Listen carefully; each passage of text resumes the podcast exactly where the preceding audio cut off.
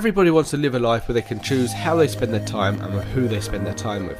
In this podcast, I will be sharing with you my journey to financial freedom. We'll be documenting each step of the way.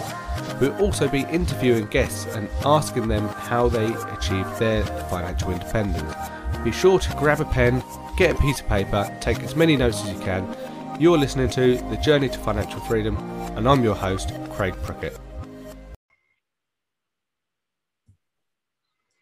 All right, so we've got Jason Graystone on the show with us today. So welcome to the show. I'll, I'll, get you to sort of introduce yourself and just give us a brief background on who you are, just, just in case people aren't aware of who you are.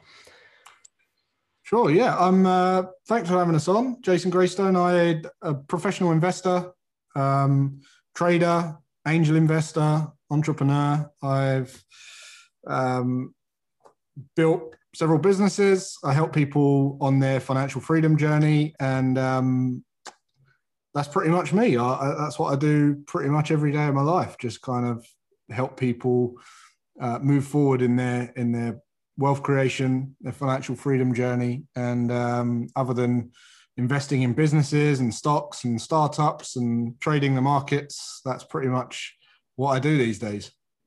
So how did your sort of how did your journey come about? I mean, like it, most people who sort of get on the journey have a aha moment, think like, okay, trading type of money isn't quite the way to to be going. Obviously, we're in a uh, information age now, not a sort of industrial age, where people are kind of stuck in in that mindset still. Yeah, I mean, for me, it was uh, a, a when when I was 13, actually, when I wanted to save up for this BMX bike that I wanted, it was a Mongoose Sniper, and uh, I lived on this council estate, and kind of everyone hated money. Everyone had this kind of negative view towards money. And uh, one summer, just six months before my birthday, I, I basically did a deal with my dad that if I raised half of the money to the bike, he'd buy me the rest of it, the bike, or give me the other half of the money. and for my birthday, I'd be able to go and collect the bike. And um, anyway, I, I, kind of spent a day washing a car. I got paid five pound, five pound plus two pound tip. And um, that night, my friend asked me if he could help. So, you know, giving up seven pounds of your hard earned labor um, when you're trying to save a hundred pounds, it was it wasn't something that was easy to do. But I um, I found myself giving over my seven pounds to my dad on the first night to buy me another bucket and sponge from Safeway or whatever the supermarket was at the time. And uh, he come back, and the next day we washed four cars because I had my friend. And then about three days later, we bought another bucket and sponge, and we kind of invested the money back into the more buckets and more sponges, and we bought squeegees and all this kind of thing. And then by the end of about three, four weeks' time down the road, we had like four friends of mine washing all the cars, and I wasn't washing the cars, but I was being paid more than them.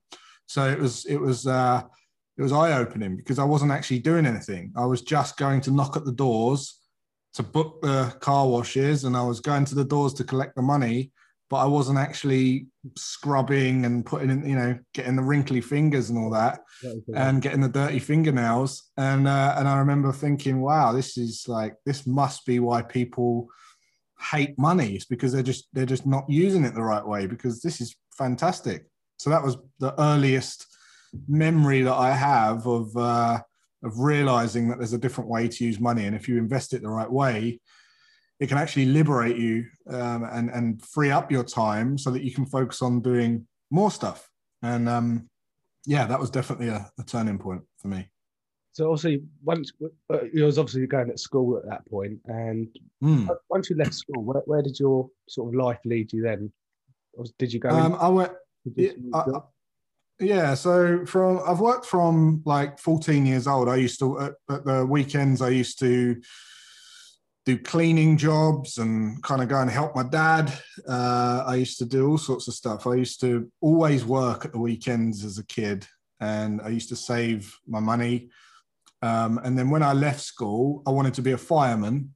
So I couldn't go into the fire brigade straight away because you had to be 18. So I kept, you know, I, I thought I'd get a trade. I thought I'd, I'd be an electrician, an electrical engineer. And I, I went to college. I got a job kind of just in my lap from my stepdad and my uncle. They both worked as electricians, so they got me a job, and that was it. Really, I, I kind of went into that path of um, just just as a natural kind of progression. It wasn't something that I'd woke up every day dreaming to do, but it was something that was there, and I wanted some money, and and uh, like every kid, um, I thought it would be the you know I thought it was a decent career, and it was, it was. And then by the time I was 18 and the fire brigade actually accepted me, um, I was earning more than I would in the fire brigade. So I, uh, yeah, I decided not to join the fire brigade. I mean, like for, for, for the job that you do as a fireman, it, the, the money isn't great at all. No, it's certainly not. No, they're definitely under rewarded those guys and the police and the NHS and all of them. Oh, yeah, definitely. So obviously, with earning more money doing that, where did that take you? You built a, a huge business from that. Uh, yeah, it wasn't a huge business, but it was a it was a, a decent sized business. I basically when I when I didn't get into the fire brigade, um, I decided to go all in on electrical engineering, and I, I, made my mind up. I didn't want to stay on the tools. I wanted to work my way up. I wanted to run my own business and all the rest of it. And um, then something happened, and we found out that we were going to have a baby. And uh, you know, I was 22 years old. Um, I remember thinking, I definitely don't want a baby. You know, I'm definitely not ready for that. I'm, I have not got my income right. I haven't got. I'm not where I want to be, and uh, and that forced me to put a plan together to to reach a level of financial freedom and financial independence basically get my act together financially um, not that i was bad but i wanted to get to a position where i didn't have to work and i could support them so that they had all the choices that i didn't have uh, when i was a kid and uh, that's when i decided that i need to start a business to control my income so I started a business to control my income, but I also started a business to abuse the business, right? So I, I started the business with a purpose to pay me as much as as possible, so that I could invest it. And uh, with that came a lot of issues and challenges and problems. Um, but that's that's what I did, and you know it, it worked out all right. We built it out of my shed. It went to about three million, three four million. Um, and uh, and then I became so frustrated with that. That's when I went into kind of higher speculation stuff to try and replace my income as quickly as possible. How did obviously that you spent a lot of money learning that? Yeah. But, but you know when you found out you had was having a child, um, how was your finances looking at that point? Was that did you have much debt? Was or how how how were they? How did it look? Um, I didn't have much debt. I'd say we we took on a debt to. Um, I always use money wisely, to be honest. You know, uh, I, when I when I was 20 years old, um, I probably had you know 10 grand in the bank, which is is pretty rare for 20 year olds. Uh, and I kind of had this limit in my head that I didn't like to go below. And um, that was just saving. So I'd, I'd, just save a portion of my income all the time. And um, I'd start trying to save more and more if I could.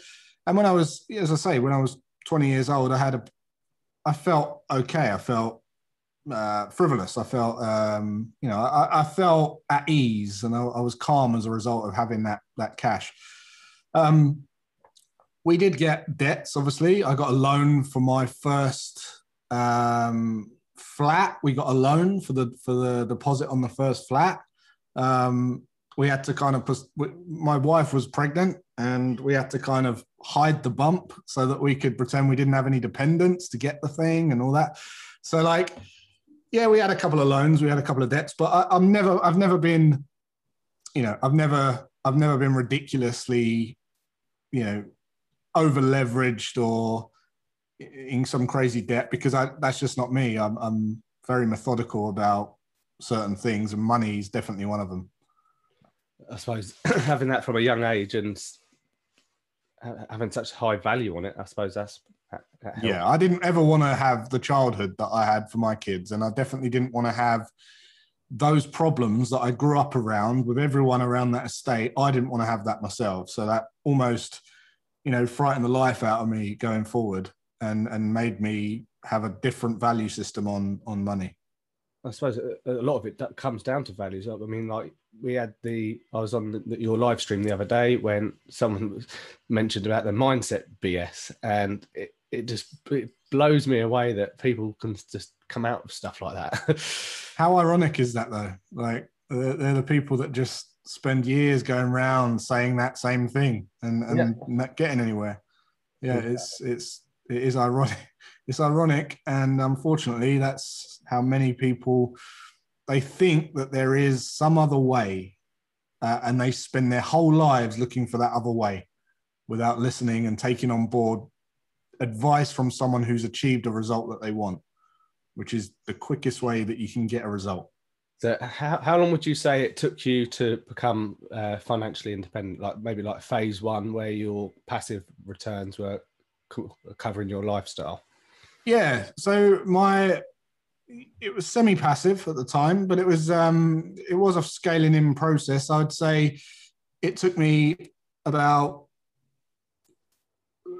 basically when I was 25. That's when it really started to accelerate, and by the time I was 29, I had enough invested that would provide an income to cover a lifestyle that we had accumulated at that particular time forever without dipping into the invested capital without you know without eating into the the capital that was working in the market some of that was semi passive but most of it was passive so when i say semi passive there was some kind of swing trading stuff that i was doing that required me um, and then there was still other stuff that required me to do certain things, even if it was once a year or twice a year. So it was when I was about 30, 31, where it was completely autonomous, passive, um, and, and, you know, didn't need me. I could actually die and we could still live that lifestyle, um, allowing for inflation, all the rest of it uh, into the future. So that it was about 29 um, was, was the big you know, you don't have to work kind of thing. And what did it look like on that day that you realised that you could right go, okay, I've, I've got enough in in there to to essentially live on for it? Like, yeah, that, that's that's interesting one because it's not like I think a lot of people think that you just get to this day and then it's like, ah, you know, I I, uh, I can I'm a millionaire or something, you know, and that's what that's what a lot of people think. Oh, I'm a millionaire, and, I know so many millionaires that are, you know, just it's just numbers on a piece of paper. It, you approximate a million pounds in net worth, and nothing changes because nothing changes because you've scaled into that over a period of time. It doesn't. You don't just wake up when it hits a million. Your whole life's completely different. It's, it's it doesn't work like that. Um, and and it's similar really to the point where. Um, when I created all the all the passivity, it still didn't. I didn't wake up thinking my life is um, you know is so different. But what it was is it was really empowering, knowing that you don't have to. You know that's that's life changing. You don't have to answer to anyone. That's that's a real empowering feeling um, to not have to rely on even me. That that's that's the biggest. You know that's the biggest eye opener. Um, yeah, so it's it's an amazing feeling. You know, it's it's a great feeling. I think a lot of people think they're going to get to that point by winning the lottery or something like that, but uh, I'm telling you, um, if you inherit money or you have a windfall or anything like that, you are still. It's kind of like when you try and lose weight, just going straight for liposuction. You know, you can get liposuction, but it doesn't teach you how to be slim. So if you're not slim in the head, you're not going to be slim, regardless of having liposuction. And that's exactly what people do when they win the lottery. They they don't know how to be millionaires, and, and they don't know how to manage money. And I mean, we see it all the time. I don't, I don't know what the percentage of, of lottery winners keep their money, but it's very very small. I think it's seventy percent go broke within five years. So yeah, yeah, yeah, quite small. Yeah, because they're desperately trying to think of how they can get rid of it quickly. Yeah, I mean, you ask anyone what they would do if they won won the lottery, and they'll already tell you, I'll buy a house, I'll go on holiday, I'll do it's, this." It's consumerism. Yeah, yeah. yeah. Ever in, I'll invest. I'll um. I'll, yeah, I, it's never any of that. No, no, so I'm much more about like when, and this has been from a young age. I would rather put a lump of money into something to pay income a, a you know a low income. Uh, I don't care because the more I can do that, the income builds up, and it's the income that we need to live. Yeah. If you've got a lump of cash and you're just chipping away at that every time to pay for your breakfast, it's soon going to dwindle away and you'll be left with no more breakfasts. Whereas if you can put it to work that's going to pay you for your breakfast whilst without eating into it, that's much more of a wise move. Yeah. Uh, so obviously, the, the whole journey to financial freedom is the the why is is massive. So w- would you say your why definitely your kids? or was there a, a, bigger one? My son, yeah, my oldest son, yeah. No, no, that was it. That was it. And then obviously your values change, and you and as you progress, you know, what you find is you're absolutely right. The, the why is so important because I tell you what, financial freedom, deciding to become financially free is one thing. Actually going after it takes a lot of courage, takes a lot of going against you know, friends, family. It, it, you are going against 95% of, of what how people think. And you have to accept being misunderstood by the majority of the people. So that's absolutely crucial. Um, but what you also have is you have this kind of inertia built in. So for every pound you make, you value money less.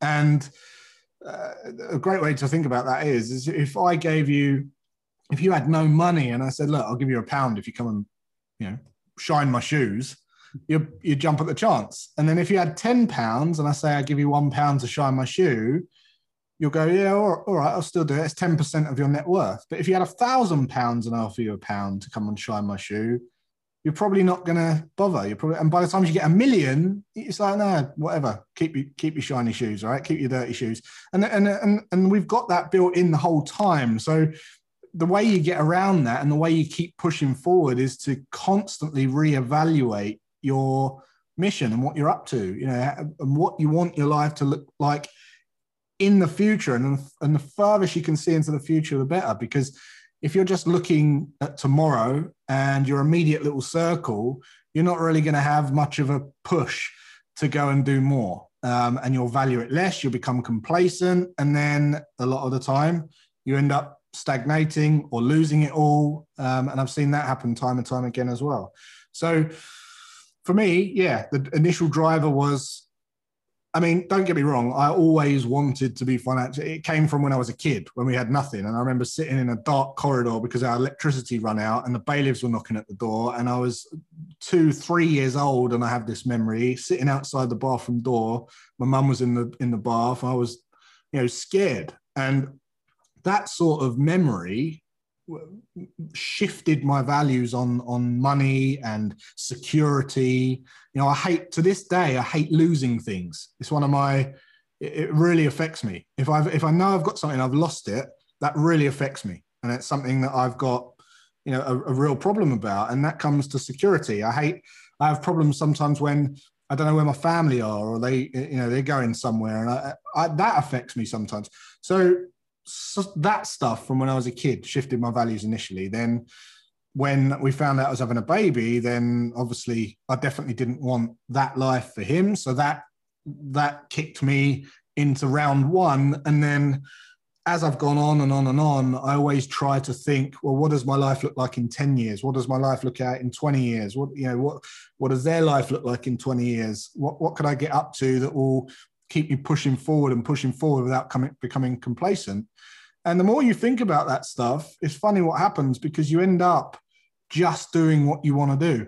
And uh, you, you kind of let everyone else do everything else and you just focus. And because you've chose what you want to do in 20 years' time, it's you giving yourself permission to live every day towards that mission, which is a position that surely everyone uh, wants to be in. You know, spending every day doing what you want to do and, and not being pushed around by other people.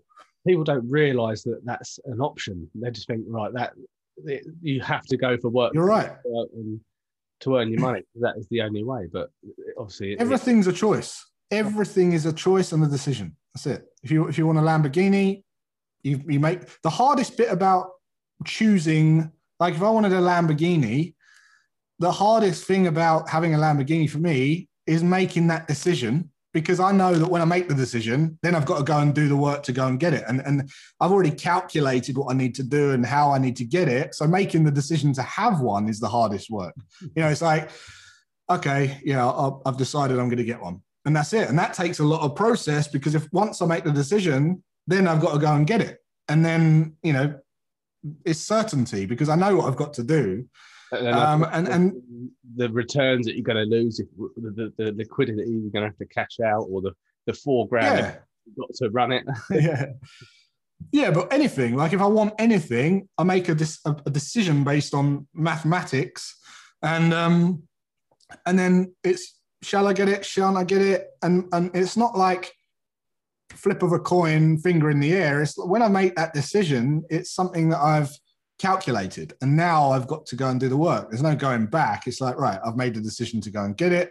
So now I'm going to go and get it. And that's with everything. If you want, a lot of people that I hear say, yeah, it's all good, but you don't have you know, a kid to look after, house to look after, business to run, and all that. Actually, yes, I do. You know, I did. I did have all that the, the key is to slowly chip away. So this is a, another reason why it's important to think as far into the future as possible, because if you know where you want to be in the future, then you can just start breaking down all the tiny little pieces puzzle on how you get there and start building and designing bit by bit. and it might take 10 years. It might take 10 years and it might just start with paying a cleaner. You know, paying a, someone to do your ironing, paying someone, and, and then guess what? Well, I haven't got the money to pay a cleaner. Well, there's the question: What have you got to do to earn another thirty pounds to pay the cleaner to do that? And then you can focus on doing what you want to do. Well, uh, I've got to do this. I've got to do that. Well, who else can do that? Well, they'll want paying. Well, how can you pay them? You know, yeah. and, and it doesn't even have to be money. It can be what do they need that you got that you can do better because you love doing it and they need it and then they can look after this or do this part for you and you do that bit for them. And people don't seem to think in terms of value systems and communication in value systems. And when you understand that you actually figure out well you don't have to actually pay for too much actually. You know you've seen it uh, you've seen it yourself. We've built a whole tears of freedom program with all of these incredible partners and teachers and mentors for free like we haven't paid for any of that. That's that's what's available if you ask those questions instead of thinking this is going to cost a fortune. You know, how can I do this? Why can't I afford this? Don't ask those questions. Ask the questions. Well, you know, how could I help them? What what what could I?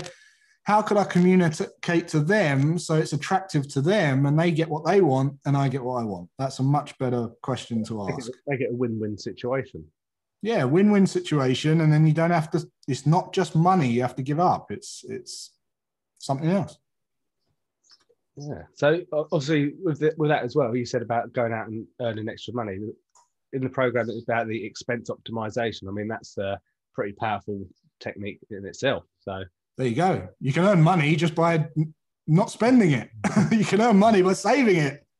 Uh, you, you you end up you know, cutting down your coffee bill or your Sky bill, and you've got an extra £25 to pay a cleaner. And what do you do with that extra hour that you pay the cleaner with? Focus on you. Do more of what you want to do. More, more creating other. Yeah. Yeah.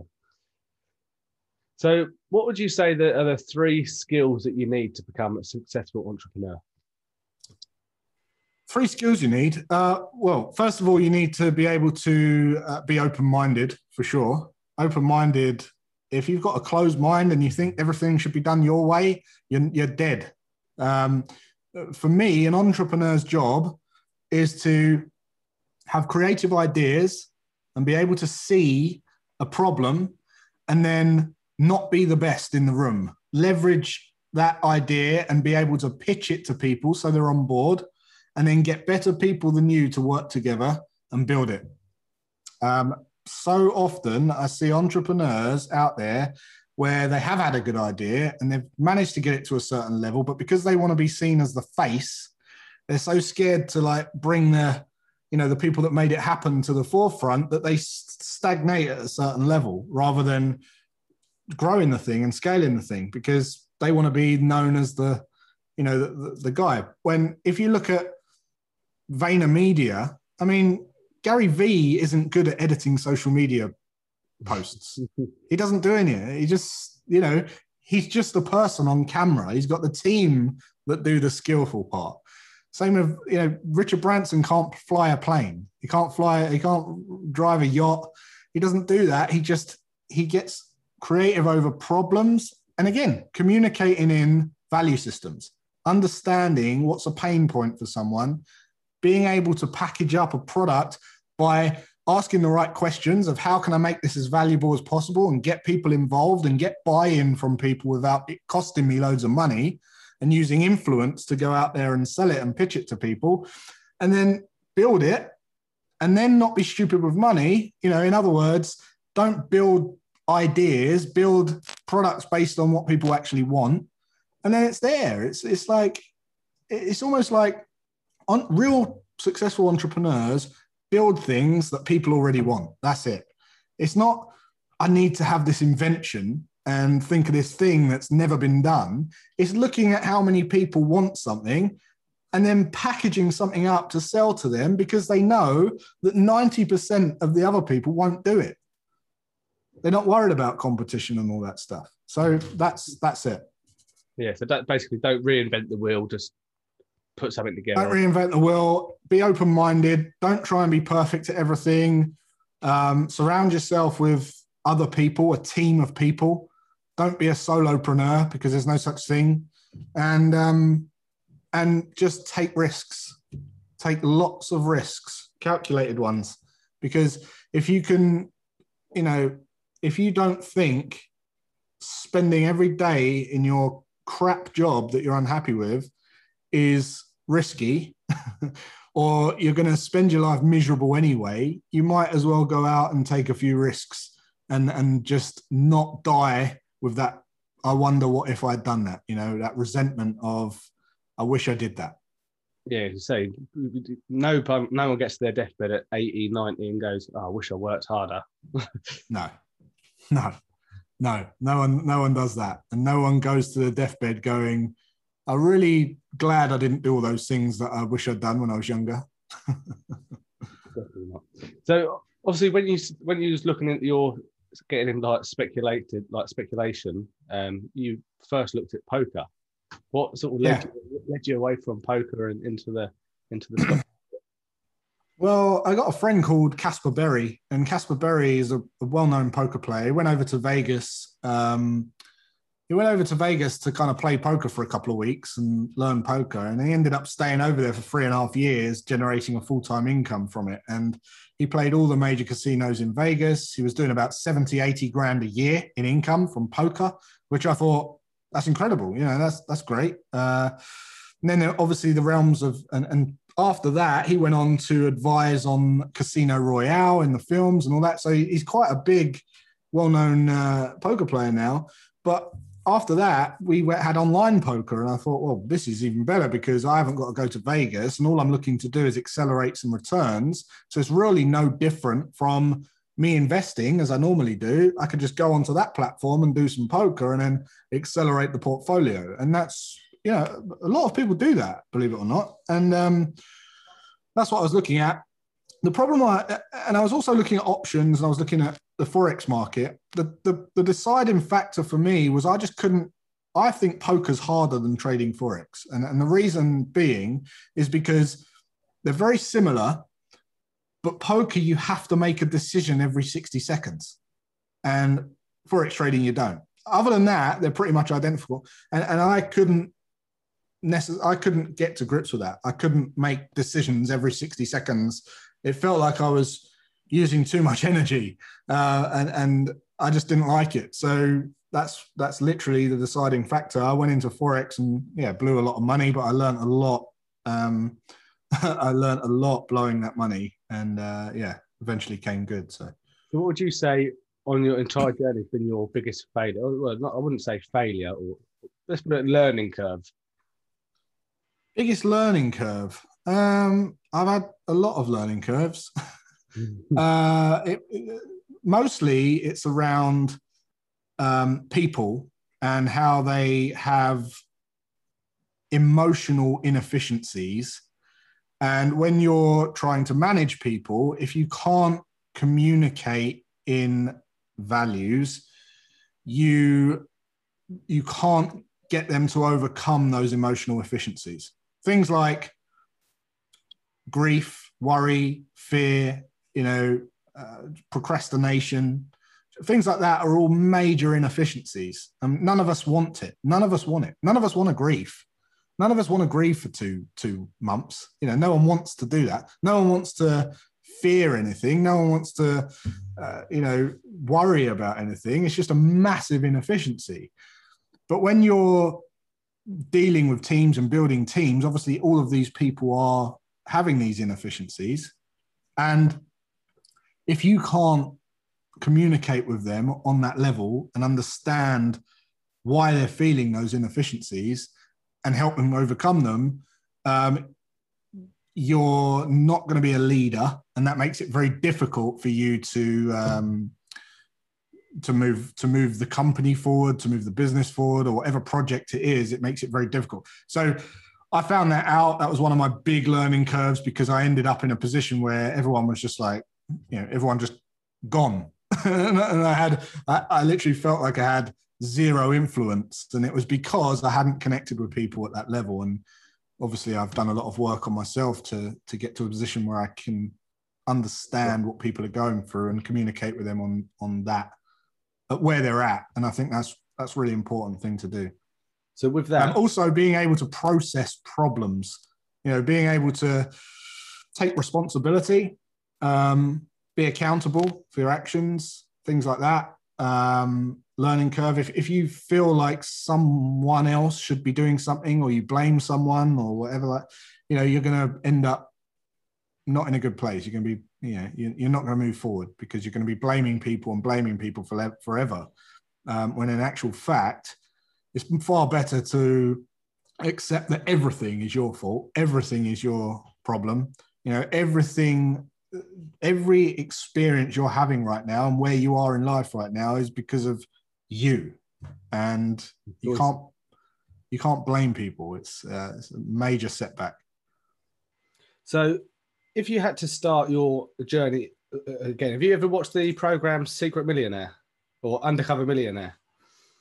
Is that where they give money to people? They spend time in their in their company and then they kind of decide who they're going to give money to? No, so basically they get like I think Grant Cardone was on the last one, so they give them a hundred pound and they send them off to uh, another location and they have to build a, a million dollar business within ninety days. They've got no right. and they only have a hundred pound. So what what would your like ideal situation be? What would you do in that ninety days? Yeah. I haven't, I haven't got the uh, Scientology behind me to hand me out some money like Grant Cardone, but I um I tell you this is what I'd do. I would uh, I would go and ask a series of people, a, a number of people. I'd probably stand in the train station in Liverpool Street or Waterloo with an iPad, and I'd do a survey on what your biggest frustration is right now and I would collate a thousand uh, a spreadsheet of a thousand answers. I would pick the most popular things, and then I would build a, pa- a packaged product to solve that problem, and then I would go and sell that to people. I would go and speak about it. I would go and pick up my phone and my stage and talk about all the ways that you can help people and how to overcome certain problems. And I'd I would continuously talk and talk and talk until someone wanted to buy that program. And then I would ask for testimonials and I would leverage and I would basically do what I do every single business that I start. So get demand, ask if people would like this certain product or certain package and if that would help them, how much they'd be willing to pay for that, go and build it, go and sell it, get a testimonial, sell it again, then go and scale it and market it. And all you do is you pick up your phone and you talk about it constantly. And that's it. Easy. it really is. It really is. I don't know why people struggle. Honestly, I don't know why people struggle. It is so, so. Everyone has got the opportunity to go out and share some value on here and then package up a product, a real valuable product to go and help someone. I mean, And that's it. the, the biggest, like the game changer for me was the 21 day content challenge that we done last year, Yeah. the Yeah. live challenge. And yeah, that really helped me grow massively. Yeah.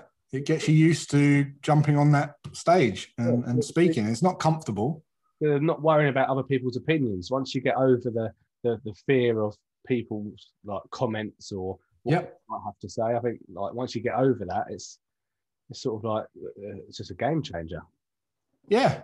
And, and and I think that is why people don't do it because they're worried about those comments. But you've got to understand that everyone who's commenting is there to serve you. Like if it's if if they're telling you you're great, that's amazing. That's going to give you the confidence to to push forward. But it doesn't make you get better if people are telling you you're great. It just makes you feel puffed up and cocky. People telling you you've got a you, this is crap, that's crap. If you don't think it's crap, you won't care. But if there's something that they say that really, you know, pulls a nerve, that's a warning sign. That's a that's an indicator, an internal mechanism to go, look, this person, there's some truth in what this person's saying, and you don't like this about yourself. So what are you going to do about it? And that's when you go, oh God, you know, they said I've got this terrible system in my business and it isn't, it isn't automated and it isn't working, you know, seamlessly. And they're right. You know, and you think that, and then you think, right, I've, thank you for that because I'm really going to sort that out now. You sort it out, you come back, another person, well, they disappear for a start because the problem's gone. And even if they do, if someone else says you've got a terrible system in your business, you now it doesn't bother you because you've sorted it. So the haters you need to grow, the Hmm. people who love you, you need to support, and and obviously you're serving them as well. So that's they're who is going to give you the fair exchange. But the people that hate and comment and challenge your ideas, you need them. Don't try and hide from them because otherwise you're going to end up just trying to find the people that love you. this is why everyone always says just disconnect negative people from your life and all this Mm, terrible strategy, in my opinion. Yeah, so you need So, so that so that you can just be bubble wrapped with all people telling you you're great, and then you just get cocky and fat. No. cocky. I like the, the and fat analogy. You get fat. You get fat. was it your, one of your recent podcasts you were saying about when you started trading, you ended up getting fat, and your missus was like, "Come on, you." I did, yeah. Yeah. Well, when I, when I uh, it was about a year into my trading journey, I was making very good returns. We, I, I mean, I just so happened to do about seventy eight percent in my trading on the first year, so it was it, that didn't help. Um, and we moved into this amazing house. We had a big pool, you know, massive acre of land or whatever. And everyone who was around me at that time would say, "Oh, you're so successful," blah blah blah blah blah. And I wasn't where I wanted to be. Um, but you start listening to these people, puts you in a puts you in a, a stagnant state. You know, where you're okay. I'm successful in their perception, and then you look at the life they've got, and you think, well, I would think I was successful if I was in their position. You know, but I'm not where I want to be yet. So I need to stop listening to these people. Um, and, and if you do listen to those people, you end up getting a bit comfortable, get putting on a few pounds and feeling like the, you know, the big daddy. And, and you're not the big daddy. No one's, no one's, no one's better than anyone. No one's, you know, it's your journey. And if you're not where you want to be yet, make sure you're aware of what people are telling you and definitely embrace people challenging your ideas and the hated comments and the negative comments on social media. So, all through your journey, you- you've had lots of mentors and guides. Who's Yeah. been your like biggest inspiration, or like your yeah, your, your greatest inspiration? Yeah. Funnily enough, the biggest inspiration, uh, one of my biggest inspirations was my boss at my first job. Um, he was like the best mentor to me, took me under his wing, taught me everything he knew, and he taught me so much about life and business and processing issues and processing, you know, communicating in values and all this kind of stuff, and just getting it done. You know, get mucking in and jumping off a cliff. Like literally, he was a guy called George Turnbull, um, and he was probably the biggest inspiration in my entrepreneurial journey and my uh, you know my my wealth creation and my business journey. And then since then, there's been many, many more, you know, lots more. My wife's an inspiration. My son's an inspiration. My mentors uh, are inspirations, and my clients and students are inspirations. So, yeah, just always have mentors, always have coaches, always have people around you that are going to inspire you.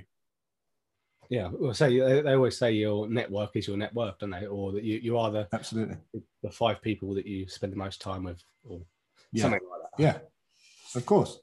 So, last two favorite business quote or favorite success quote of yours? To to be in business, you have to be in business, and that was by George Turnbull, who I just mentioned. Um, and I didn't know have a clue what he meant when he told it to me because I was 19 years old, sitting in his Volkswagen uh, T5 van on the way to London, and he and he said, "To be in business, you have to be in business." And he always used to say it to me until I figured out that actually what he means is to get anything working, you have to just keep being doing it. Like you have to that you won't get a business going if you're not doing the business. You know, if you're not making a mistake, you won't learn and get to the next step. And it made I mean, it makes so much sense to me, and it makes more sense every day because the more I see people failing and then giving up and failing and then giving up or hitting a hurdle and then going, oh yeah, it's a bit too hard it makes so much sense because if you're not in business, you're not going to be in business. And it's it's really as simple as that. How how how simple can a quote be, but how powerful can a quote be? I mean, it's it, it just that is the answer to most things. If you want to be something something, you got to do it. That's it. Yeah, I mean, like when you read all the books that people have succeeded, they've failed like thousands of times before they've actually yeah. where they want to go. It's just that persistence and yeah, yeah, yeah, if you put it this way, if you give up, you're definitely not going to make it work. if you keep going, you might not make it work. Then, but if you give up, you definitely won't make it work. It's a bit like the bit like the lottery, right? If you if you play it, you probably won't win. If you don't play it, you definitely won't win. you don't really want to throw your money at that anyway. You don't want to be playing the lottery, no. No. Not for the odds of winning and no. no.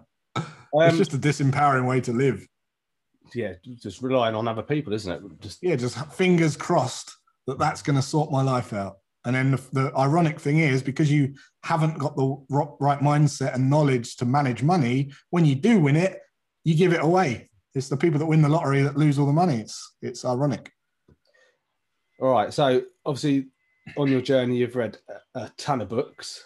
Um, a few. Just a, just a couple. uh, what would be the one book that you recommend that to get anyone started on their journey, like wealth, business, mindset? Yeah, the the, the, the ultimate book. Do you know what? Oh, God, it's a tough one. Um, I would have to say I mean, I, the first book I read was Think and Grow Rich. Okay, that was the first. Well, it was the first self-help book that I read, other than a Paul McKenna one that I read before that. But it was a, it was Think and Grow Rich. Um, that's a great book, right?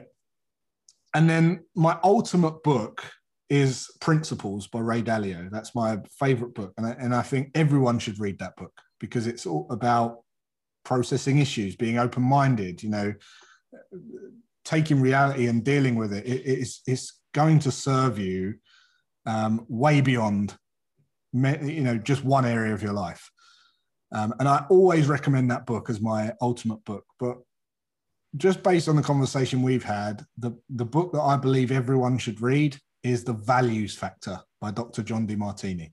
okay. if you read the values factor by dr john Demartini, you'll understand how important it is to find you and allow you to allow yourself to design this life that plays out your inner desires every single day and where that can get you and um, that's a fantastic book so I'd, I'd recommend kind of cheated and gave you free but wow. principles values factor yeah, definitely, definitely something that I definitely will be reading is the Dr. John Martini ones because Yeah, made Yeah. such an impact in your life. So yeah, definitely, maybe- definitely.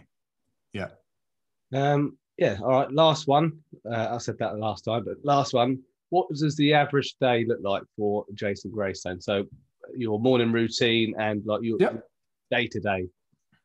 The average day. So I get up in the morning and I sit in darkness with I drink a, a liter of water or a pint of water, um, have a coffee, black coffee, sit in darkness, or I have my blinds open, no phone, nothing, about 20 minutes, 25 minutes every morning, just thinking about what I'm going to do in the day. Um, and then I go to the gym and I either do weights or a hit workout, maybe go for a run, after that, have a shower, come in, do my trading, look at the markets for about an hour, two hours. After that, we go for breakfast or we have breakfast and uh, do that kind of stuff. And then it's just kind of calls and just like networking or you know checking out some opportunities, maybe doing some content, something like that. Um, and then we have lunch together. Me and my wife have lunch together. We have dinner together every day, lunch together every day. I'm not one of these that like you'll see a lot of people on social media with their phone at their dinner, phone at the dinner, phone at the lunch. If you notice, although I'm out on social, I'm very private in my family, you know. So we don't have phones at dinner, we don't have phones at lunch, we don't have phones in restaurants, we don't have phones when we're enjoying our family time. We just went for a whole week in Portugal and there was n- minimal footage of us round the pool, you know, enjoying each other's company because we're enjoying each other's company. we're not we're not there. So we're very kind of close in that way as a family. We enjoy when it's our time, it's our time, and um, I, I live that every day. So we spend a lot of time doing that kind of thing. Dinner's very important together. Lunch very important together. And then other than that, it's just like yeah, writing down ideas. Um, and that's about it. Like honestly, it's it's it's really not that like amazing, but it's it is amazing because I can choose what I do every day, which is the That is the which goal. is the which is the goal. And also I get to help people and you know that I help people, they pay me, and that's great. I help them doing something I love, they pay me to fund what I want to do, build wealth, and that's perfect situation for anyone, in my opinion. That is that is that is the goal to to to aim for to do what Yeah. you want to do when you want to do it. Absolutely. Yeah. The one book that you didn't add on to the list was the Always Free book. Yeah, well, I can't recommend my own book, but yeah, that that book is going to be uh, hopefully help a lot of people, and it will be out very very soon. We've had a lot of problems with this because of all of the lockdown and the COVID and the. Um, and then we were going for trademarks, and that took a long time six, seven months just to get trademarks passed off. And we needed those before the book went out. So that's been the latest delay, but it's uh, any minute now. All right. So if people want to find you on socials, where would where, where do they find you? Yeah, just Jason Graystone on all the channels other than Instagram, which is J underscore Graystone. If you type Jason Graystone into Instagram, just be wary. There's only one account of me, and it's J underscore Graystone, one underscore. There's lots of fakes. And as soon as you follow me on there, they will you will be contacted by these fake accounts asking you to connect on WhatsApp and Facebook. Don't do that. So you can find me on there, but I would just recommend you go and listen to the podcast, always free. Start at episode one. And um, if you listen to episode six, if you listen from one to six, send me a message and let me know what you think. I definitely recommend the podcast. Awesome podcast. Um, it's Thank you. it's helped a lot of people. Helped helped me massively, especially through my debt. Getting Great. So yeah. Amazing. And you can check out the show as well. We do that as a live show now on, on Thursdays, which may change to a Sunday morning, but it's on YouTube. Cool. Well, thank you for coming on. It's been a been a pleasure. Likewise. Thanks for having me.